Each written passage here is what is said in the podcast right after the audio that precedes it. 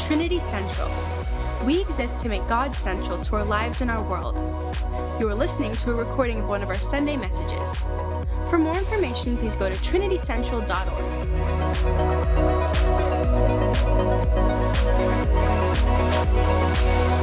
Okay, well we're gonna we're gonna we're gonna hear from the Word of God now. Uh, we're gonna be re- uh, reading from the Gospel of Mark today. Um, the Gospels, you might be familiar with the word, you might not. A gospel is just a story of the life of Jesus, and the Bible actually has four such Gospels Matthew, Mark, Luke, and John. We're going to be reading out of Mark today. Mark wasn't one of Jesus' uh, 12 disciples, but he was very close to the disciple Peter. Um, Peter wrote a letter that we still have. He refers to Mark as, as my son. Uh, they were very close. So, Mark's account of Jesus' life is taken from Peter who walked with Jesus all those years that Jesus was ministering on earth. And uh, we're going to read out of Mark chapter 4, just a few verses. Starting at verse 35, it says, That day when evening came, he said to his disciples, Let us go over to the other side, that is, the other side of the lake. Leaving the crowd behind, they took him along, just as he was, in the boat. There were also other boats with him.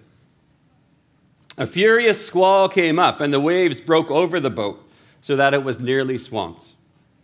Jesus was in the stern, sleeping on a cushion. The disciples woke him and said to him, Teacher, don't you care if we drown?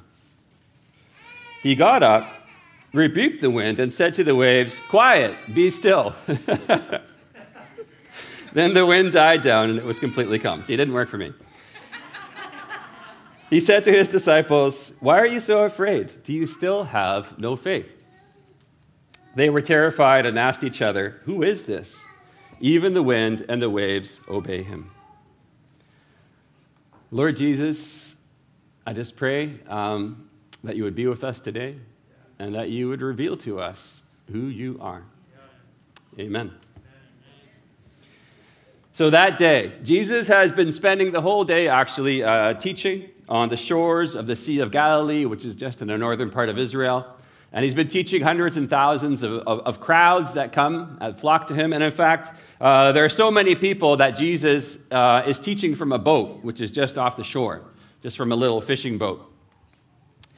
And when the evening comes, Jesus gathers his 12 disciples, his hand picked students, we could think of them, and says, Hey, come on, guys, let's go over to the other side of the lake, presumably just to get a break, just to get some rest, and off they go. And it's been a long day, so Jesus lies down um, in the back of the boat, puts his head on some kind of a cushion. It was probably a wooden or a leather seat for a, um, an oarsman to sit on, and he goes to sleep. He passes out. And there's a, a picture here of a boat, or there should be. Let's get the boat up. There we go. This is cool. This is actually a, a, a, boat from Jesus' time. They dug it out of the, the mud of the Sea of Galilee in the 80s. Uh, I guess there was a drought and it revealed it. Anyhow, it's uh, made out of cedar, seats about 15 people. It had oars as well as a sail, and you can kind of see what it might have looked like. That's a model based on what they dug out. So, Jesus, like I say, he's been teaching all day to, to the people, and he falls into a deep sleep. How deep? Well, a storm comes up, a great storm, and there's like uh, wind and waves splashing over the side of the boat, and Jesus doesn't wake up. So that's, you know, he's pretty tired. The Sea of Galilee is actually interesting. It's surrounded by hills. Um, and the Sea of Galilee is actually the lowest elevation of any freshwater lake on earth. It's actually 200 meters below sea level. So this kind of forms sort of a wind tunnel. It's not that big of a lake, um, by Canadian standards, anyways, but it gets ferocious storms just because of the geography.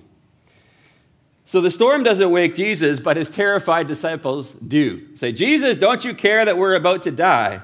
And Jesus gets up and he treats this terrifying storm a bit like a noisy pet. He says, Shut up, be quiet, shh, hush. And in the ensuing calm, he asked the disciples two rhetorical questions that we're going to come back to. Why are you so afraid? Do you still have no faith? And the third question that the disciples ask Who is this? And that's what we're going to talk about today. Why are you so afraid? Well, we all know what it's like to be afraid. I don't know about you, but I'm terrified of spiders. So if you ever want to get me, that's how to get me, but I will get you. I will not rest. Um, I remember one time getting up for work, I was just, you know, how you are, bleary eyed in the bathroom, and I saw a movement in the sink. And like, just boom, adrenaline surge, and I found myself kind of whimpering, kind of shouting, beating this horrible spider to death with a towel. And it just kind of happened. It was just like this, you know, so spiders freak me out. Uh, we all have such stories, I think, uh, different phobias. Uh, we all have more rational fears as well. Rational fears of things like losing our jobs, losing our means of provision, you might have a rational fear as a renter in Vancouver, losing your place and having to find another place and being like, how am I going to find another place? I could afford the previous rent, but now the rents are. You know, that's, that, that's a different kind of a fear. Uh, we might have fears about being alone, being lonely, uh, never finding uh, a spouse, never finding true friendship, going through life alone. Uh, we might fear the death of a spouse or a parent or a child. There's all these fears that we have. And the question, though, is why are we afraid? The question that Jesus asked his disciples. And what we learned uh, a couple weeks ago when Ben did uh, the first sermon of this series, uh, we learned that fear is the result of the broken relationship that we have with our Creator. Let me unpack that a little bit. We come into the world alienated from God. That's our position when we come into the world. That's what the Bible says. So we don't relate to our Creator as someone who is kindly, somebody who is a father. We, re- we relate to our Creator as a judge, somebody who is not for us, but against us. And the Bible says that the cause of that broken relationship that we're all born into as human beings, the cause of that is sin. You know, and when I say sin, you might say, oh, yeah, that's the bad stuff, the bad stuff other people do. Yeah, I know what sin is. Uh, but that's not exactly it. Bad, sins, the bad stuff that we do, is just kind of a symptom of the actual problem. And the actual problem is something that is within our hearts, metaphorically speaking. Um, we have what you might call hearts of darkness. We have hearts that are full of defiance towards God. A heart that says, No way, man, I am the boss of my life. I am the captain of my soul. I am the one who is going to decide what is a good life or what is not a good life for me. Ultimately, it's my life, as Bon Jovi once said. So, this, this basic self orientation of our hearts can lead to some pretty dark places. See Vladimir, Putin, if you have any doubts about that. It can lead into some very dark places for us and for other people. But it also might look like somebody who we would say lives a pretty good life. Somebody who works hard, somebody who tries to be a good person, somebody who is even helpful and kind. Because the point is not exactly how it expresses itself. The point is, however we choose to live our lives, we choose to live it on our own terms. By our own light, we define what is good and what is not good. So Vladimir Putin has defined goodness as a powerful Russia. That's his truth. You might define goodness as, you know, helping orphans, which I agree would be a better choice. But the fact is, if we are still living our lives according to our own lights, according to what we say is good, then we are living with hearts of darkness. And it, it's worse than that. The Bible poetically says, There is none who is righteous, no, not one. And that is why we are afraid. We have an uneasy sense that the universe is not a safe place for us, that we are under judgment, under God's judgment. Now, interestingly, the Bible sees God's judgment as good. The Bible celebrates God's judgment. One of the Psalms, Psalm 11, says, The Lord is righteous and he loves justice. And it goes on to say that he will judge evil and he will destroy the works of evil. and he will punish evildoers. And that's good news, isn't it? That's good news when we think of somebody like a Putin, who, for all we know, might well get away with this. He might well get away with this and die at age 95 on a dacha uh, on the Black Sea, surrounded by his favorite books or whatever. You know, he might get away with this. But the promise of the Bible, the promise of God, is that he will not get away with this ultimately. God will judge evil. All evil. Child abusers will be judged, exploiters of the poor will be judged, the spoilers of the environment will be judged. Nobody will get away with anything. Now, I suppose the problem for us is that nobody includes us. Every human being has a darkness in their heart, a rot in their soul. We are all fundamentally selfish creatures. We're all hypocrites who condemn in others what we make excuses for in ourselves. We all put ourselves at the center of the universe. So, the biblical testimony, and I think this, this bears out in life, is that everybody has a heart of darkness.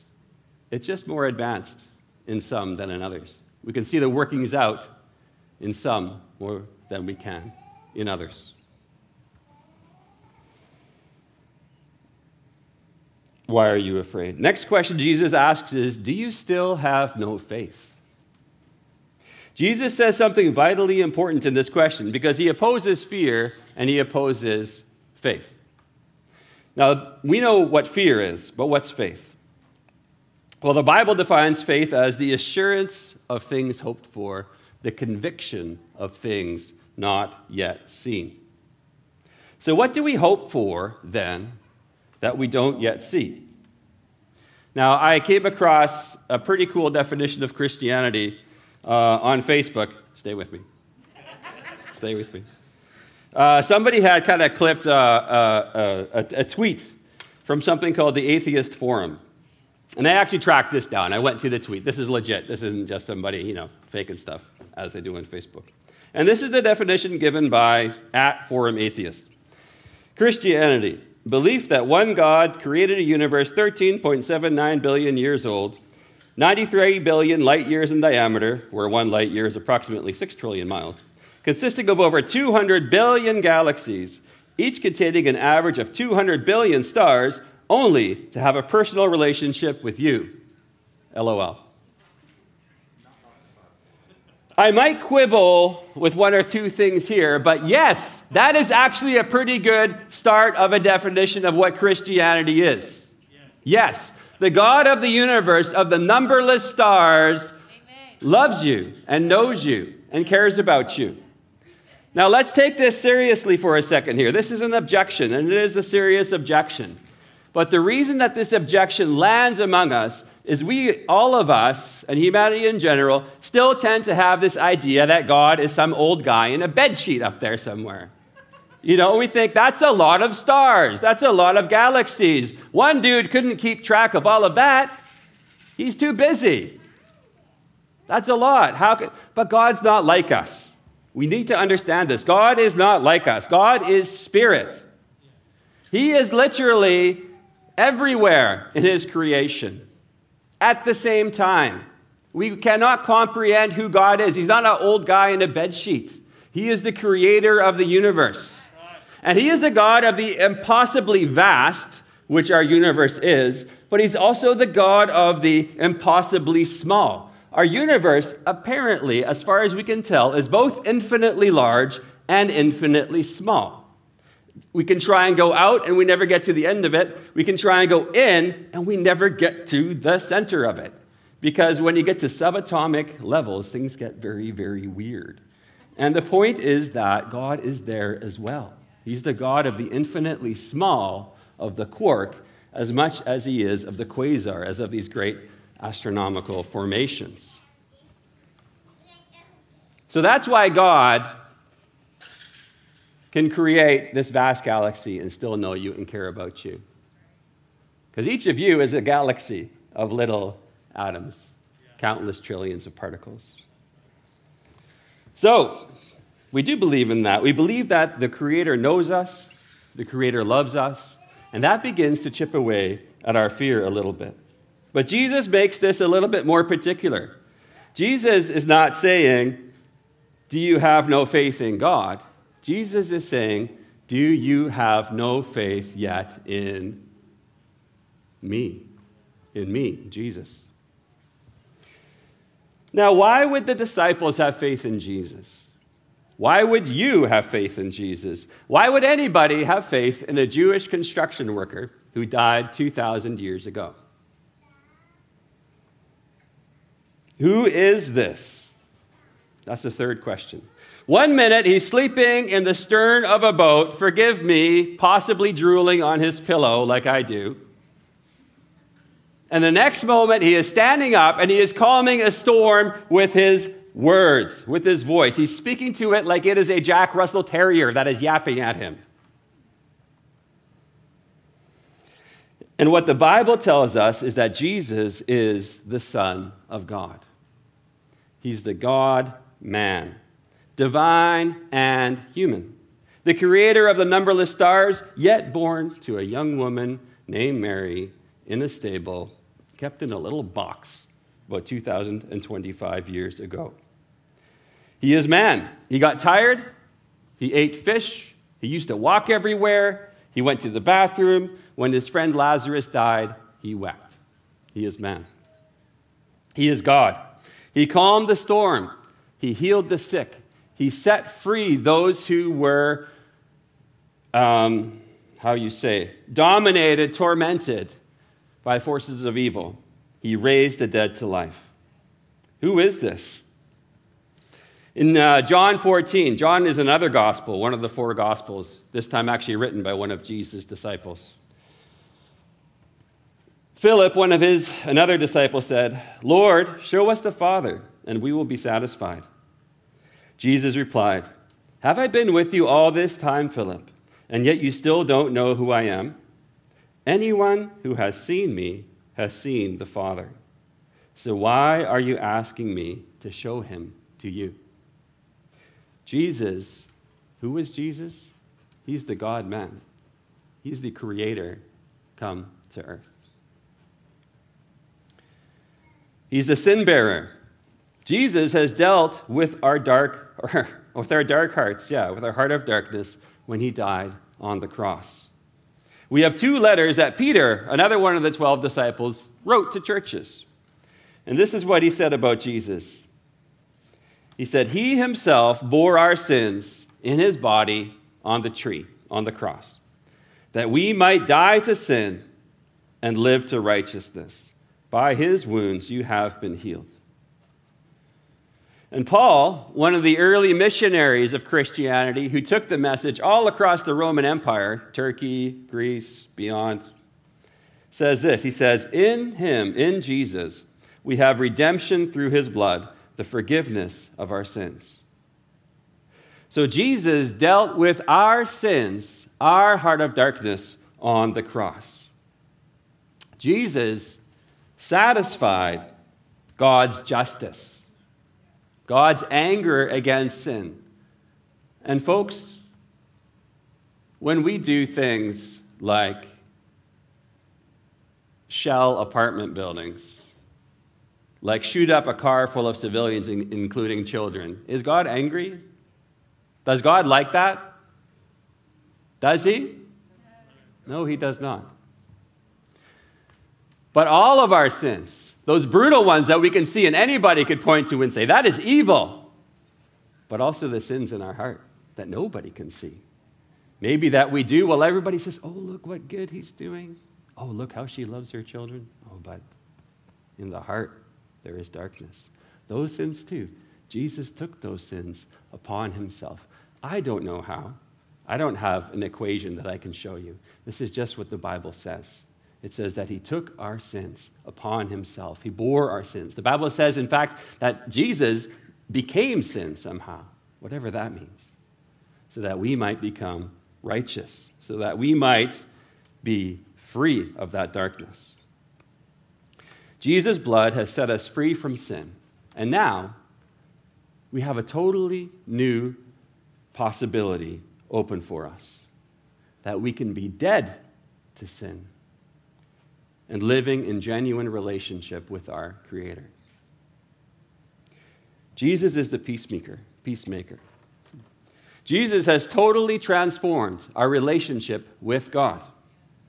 Jesus' blood has brought peace to us. This is what Paul, that missionary guy, said again to another church in, in Ephesus in Turkey. He said this He said, Once you were far away from God, but now you have been brought near to him through the blood of Christ.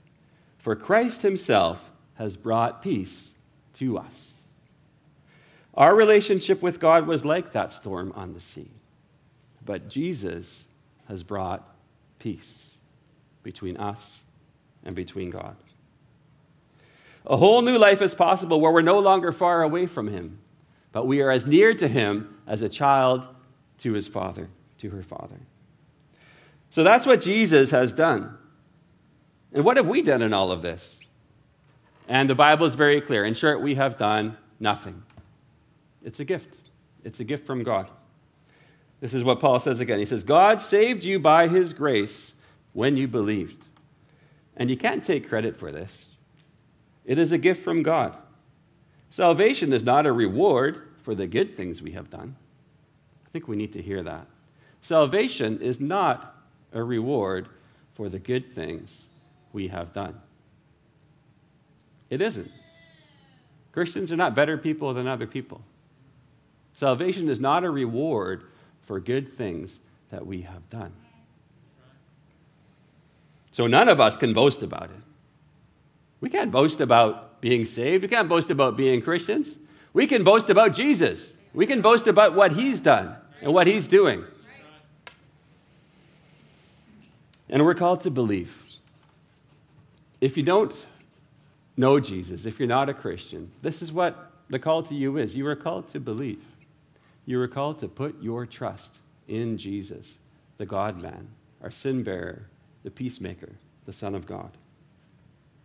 We're called to believe that Jesus has dealt with our sin, our hearts of darkness on the cross. We're called to believe that we have, there's this possibility, there's this reality of a totally new relationship with our Creator, where we're not at war with the universe anymore, and the universe is not at war with us. But the universe is a friendly place, despite sin, despite the reality of sin. What faith does, with what Christianity does, is it does not magically transform our circumstances but it lets us live with joy in the darkest of circumstances. And that is what the believers in the Ukraine are facing right now. That's what the believers in Russia have been facing for a long time. That's what people in this church, in this church service right now are facing. We, have the, we can live with joy even in the darkness. Um, could we have the worship band come back up, please? So, this is what Paul says again in, in Romans. This time he wrote a, a letter to the church in Rome. He said, We were died and were buried with Christ by baptism. So, that's what that was. That was symbolically uh, the Christian being included in Christ, dying with him under the water, and then coming up again to new life. And just as Christ was raised from the dead by the glorious power of the Father, now we may also live new lives. Jesus is alive. Christians don't worship a dead man, we worship a living God.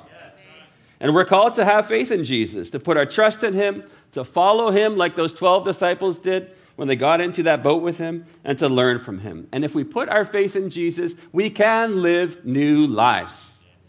We can live new lives. We learn to live in a new way. A pastor once said, Fear, which drives us to Christ, is not all wrong. And that's right. When we're afraid, and we will be afraid, we need to go to Jesus. That's the only place we can go with our fears. And even more so, though, as we learn how beloved we are by our Heavenly Father, as, as we learn just how loved we are, who loved us so much that He sent Jesus, His only Son, to save us. If God loves us this much, what do we have to be afraid of, really? I want to read just kind of a, a large chunk from Paul's letter to the Romans, because this says so much. It's from Romans 8, if you want to look it up later. So, what he says, he says, What shall we say about such wonderful things as these? if God is for us, who can ever be against us? Since he did not spare even his own son, but gave him up for us all, won't he also give us everything else? Who dares accuse us, whom God has chosen for his own? No one. For God himself has given us right standing with himself. Who then will condemn us? No one. For Christ Jesus died for us and was raised to life for us, and he is sitting in the place of honor at God's right hand, pleading for us. Can anything ever separate us from Christ's love? Church, can anything ever separate us from Christ's love? No. Does it mean he no longer loves us if we have trouble or calamity, or are persecuted, or are hungry, or destitute, or in danger, or threatened with death? As the scriptures say, for your sake we are killed every day. We are being slaughtered like sheep. No, despite all these things, overwhelming victory is ours through Christ who loved us. And Paul says this He says, I am convinced, and church, let's be convinced in our hearts of this. I am convinced that nothing can ever separate us from God's love. Neither death, nor life, nor angels, nor demons, neither fears for today, nor our worries for tomorrow. Not even the powers of hell can separate us from God's love. No power in the sky above or in the earth below. Indeed, nothing in all creation will ever be able to separate us from the love of God that is revealed in Christ Jesus our Lord. We're going to pray, then we're going to sing a song. And I'd just like to encourage you that if God's been speaking to you, I want to encourage you to talk to somebody. Feel free to come up here after the service or talk to a friend who brought you or talk to somebody in your life groups. This is for Christians and non Christians. If God's been speaking to you, talk to somebody about it. Don't just let it sit there. But I'm going to pray. Lord Jesus, dear Father in heaven, Ah, Father, thank you for Jesus. Thank you how he has made a way for us. He has made a way for us to be in a relationship with you, Father. He, he took what was an en, what, what was enmity. He took what was a gulf. He took what was something that we couldn't cross, and he made a bridge. Lord Jesus, we thank you for your blood on the cross. We thank you that you have opened up this, this opportunity that we may have eternal life with our Father in heaven. You have restored that which was broken in our hearts, Lord Jesus. And help us to remember that every day. Help us to remember, Lord Jesus, that we can live with joy despite our circumstances, despite the darkness that is outside of us, despite the darkness that is still some, somehow inside of us, Lord. We know that you're dealing with that. Lord Jesus, help us to be faithful in this world. Help us to faithfully point out your goodness. Help us to faithfully point out the hope that is for everybody. Help us to point out the hope that is for everybody, Lord. Help us to be witnesses of that hope, Lord. Uh, in Jesus, in your mighty name we pray. Amen. Let's all stand.